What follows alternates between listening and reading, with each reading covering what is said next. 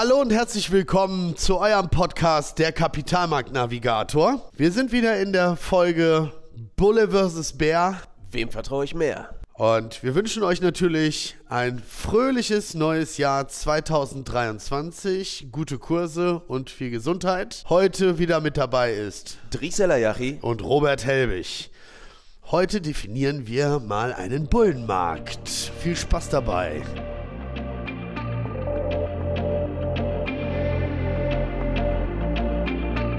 In der Welt der Börse geht es rau zu.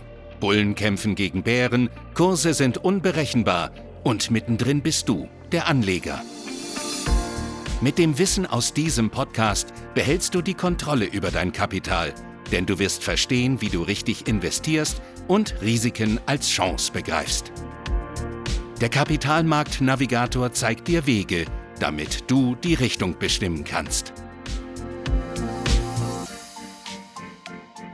Ich möchte euch direkt erzählen, wie kommt es denn zu einem Bullenmarkt?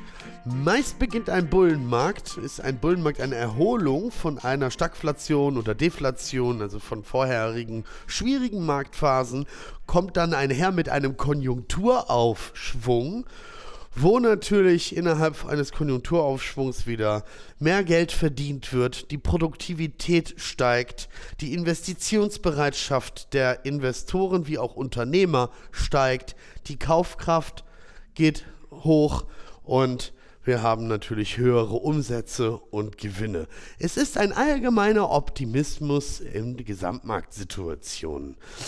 Gibt es Anzeichen, lieber Dries, nach denen ich mich richten kann, wo ich weiß, okay, ich bin jetzt in einem Bullenmarkt oder komme dort rein. Ja, also eins muss man sagen, ja, es ist nicht klar wie Kloßbrühe, wann der Bullenmarkt beginnt. Es ist relativ schwer vorauszusagen, wann dieser im vollen Gange ist.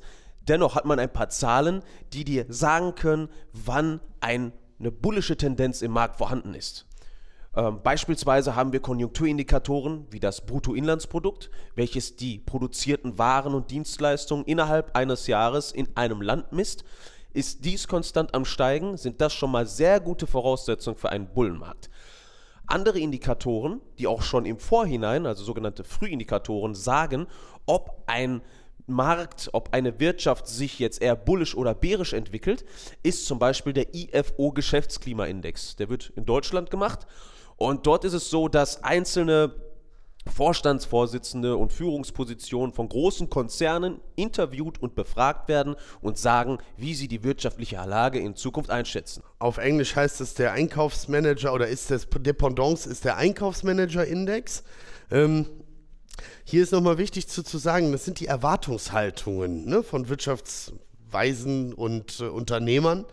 Äh, deswegen auch Frühindikatoren, wenn die sagen, wir erwarten gute Zahlen, äh, dann kann man schon mal davon ausgehen, okay, dann könnte es demnächst auch wieder so werden. Die Stimmung steigt, ja? Das ist es. Die Stimmung macht sehr viel aus in Immer. einem Bullenmarkt. Ne?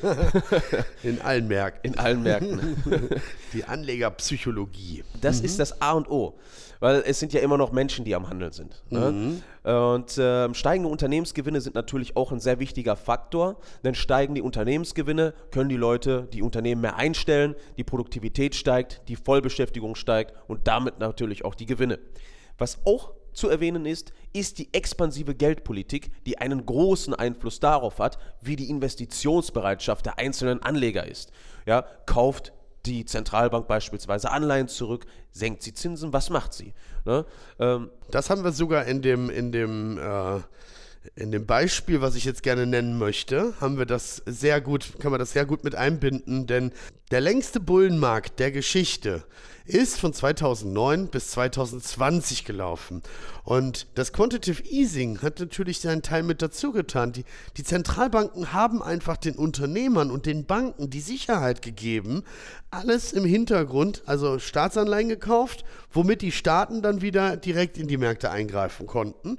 Somit gab es eine Stabilität am Finanzmarkt und die Unternehmer waren natürlich viel investitionsfreudiger und optimistischer, weil die Sicherheiten letztendlich durch die Zentralbanken geschaffen worden sind. Ja, in dieser Zeit von 2009 bis 2020 gibt es, gab es natürlich auch Crashs. Und das ist wichtig zu verstehen, der Unterschied zwischen Bärenmarkt und Crash. Ja, in einem Crash kann man ganz gute Handelsstrategien ansetzen. Ähm, dazu kommen wir gleich noch. Allerdings haben wir zwei Beispiele für einen Crash innerhalb des Bullenmarktes von 2009 bis 2020 war das zum Beispiel das Brexit-Votum. Da ist der DAX um 1000 Punkte an einem Tag gefallen und hat sich die sehr schnell wieder zurückgeholt. Das war äh, 2016 gewesen. 2018 gab es dann den letztendlichen Brexit-Entscheid. Äh, beides Male sind so zwischen 12 und 20 Prozent die Märkte gefallen, so in diesem Rahmen. Und ähm, da kann man natürlich oder sieht man natürlich, okay, auch innerhalb von Bullenmärkten gibt es Korrekturen und da ist es halt dann auch zu wissen, wenn man nochmal auf die, auf die Anzeichen zurückgeht, ist das Bruttoinlandsprodukt gut, Geschäftsklimaindex gut, ja, dann kann man sich und die, die, die Zentralbanken halten nochmal das Portemonnaie auf, ja, ähm, dann lassen sich solche Entscheidungen zum Beispiel auch sehr gut überleben. Robert, kannst du uns doch mal den Bullenmarkt in seinen eigenen Zügen zusammenfassen? Das mache ich sehr gerne. Wichtige Anzeichen eines Bullenmarktes ist natürlich, er ist nach oben gerichtet.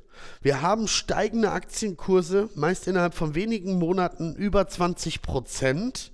Ja, dann häufig mit einem gesunden Wirtschaftswachstum verbunden. Wichtig ist bitte nochmal zu verstehen, wenn Märkte über 20 Prozent gestiegen sind, heißt das nicht sofort, dass wir in einen Bullenmarkt kommen. Es gibt nämlich auch Bullen, äh, Bärenmarkt-Rallies die auch über 20% steigen, war nach Corona zum Beispiel der Fall. Die können sogar alte Allzeithochs wieder reißen, bevor es dann weiter runtergeht. Das ist wichtig zu verstehen. Ähm, wichtig ist, dass die Zahlen, Daten, Fakten das auch belegen. Und optimistische Haltung führt natürlich zu verstärkten ähm, Aufwärtstrends. Das ist die Psychologie des Marktes man hat höhere Chancen durch Long-Positionen und natürlich laufen die tendenziell länger. Warum, lieber Dries, sind die denn so beliebt? Everyone is a genius in a bull market. Ganz klar.